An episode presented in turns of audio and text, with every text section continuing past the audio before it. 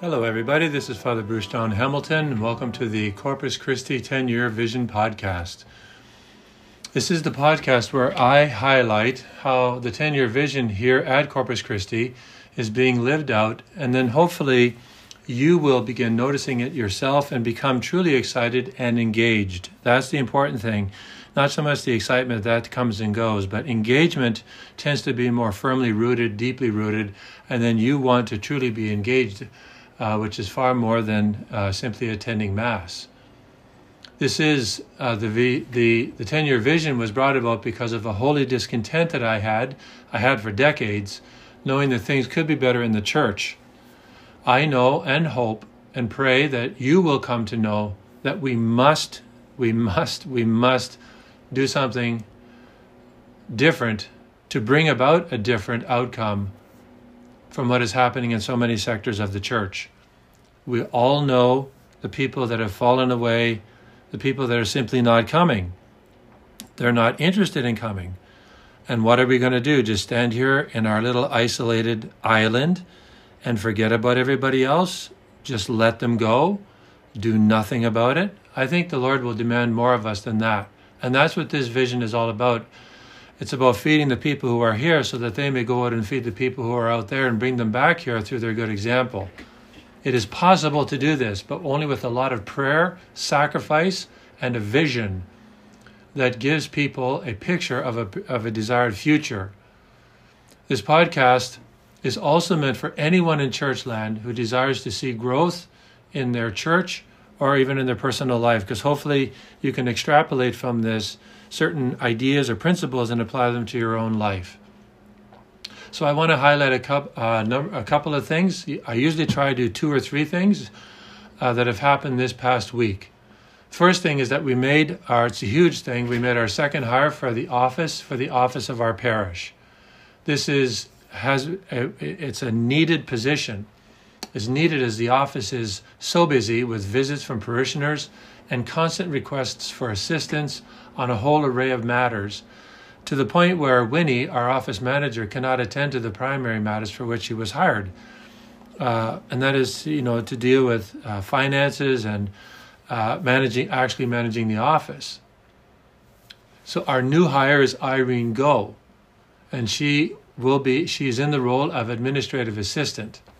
With the office team, she will help to be the face of our 10 year vision. She will help us to push this vision forward. So I ask you to support this hire with your prayers and, in fact, with your financial sacrifices in the, in the collection. So that's the first thing. Second thing is parishioners know that we have a mortgage on this beautiful school parish center and daycare facility that God, through the intercession of Blessed Don Alvaro, has blessed us with. I was uh, I've said this before, and I, but I think it's important that people remember that you know I was told by the project manager that, that we hired that if we had waited just six more months to start the project, it would have cost two million dollars more, which would have basically killed the project. So God wanted this facility built now we have the mortgage, which is now approximately 6.5 million because we've been paying down the mortgage over the last year. The amortization is 14, now it's 13 years.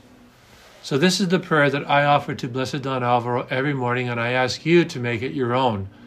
And I'm actually putting a, a verbal, uh, right, typing this out, putting a verbal uh, thing, uh, you know, um, part to this uh, sorry, a written version of uh, to this verbal podcast. So this is the prayer, Blessed Don Alvaro. O God, merciful Father, you granted your bishop, bishop, Blessed Alvaro, the grace of being with Our Lady's help an exemplary pastor in the service of the Church, and a most faithful son and successor of Saint Josemaria, the founder of Opus Dei. Grant that I also may respond faithfully to the demands of the Christian vocation, turning all the circumstances and events of my life into opportunities to love you and to serve the kingdom of Jesus Christ Deign to grant the canonization of Blessed Alvaro, and through his intercession grant me the favor I request.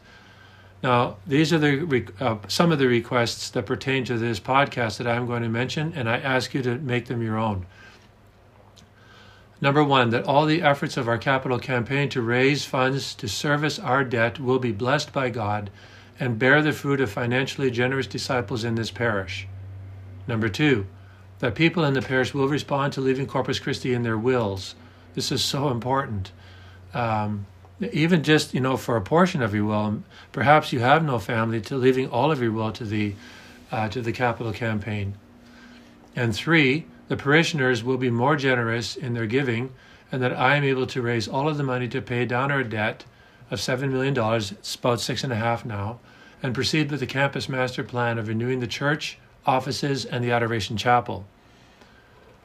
Number three, um, so that's the, that's the prayer I offer to Don Alvaro, Blessed Don Alvaro, every morning, and I encourage, I invite you to do that as well. And it's it's he's never let me down, and I don't believe he'll ever let you down as well if you ask this with sincerity. So that's the second thing. The third thing is I want to. I was present at the youth uh, junior core team dinner evening this past Saturday. These senior youth have offered themselves to lead the grades 7 through 10 youth of the parish.